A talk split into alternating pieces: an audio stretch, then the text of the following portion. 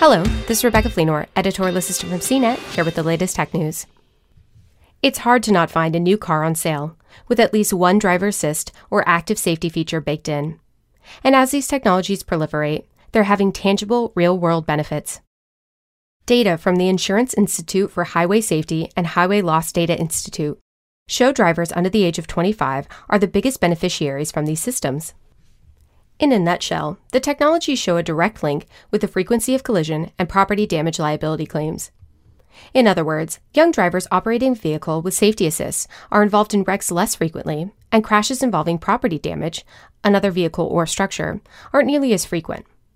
The data comes from three brands and their driver assist systems Honda, Kia, and Subaru.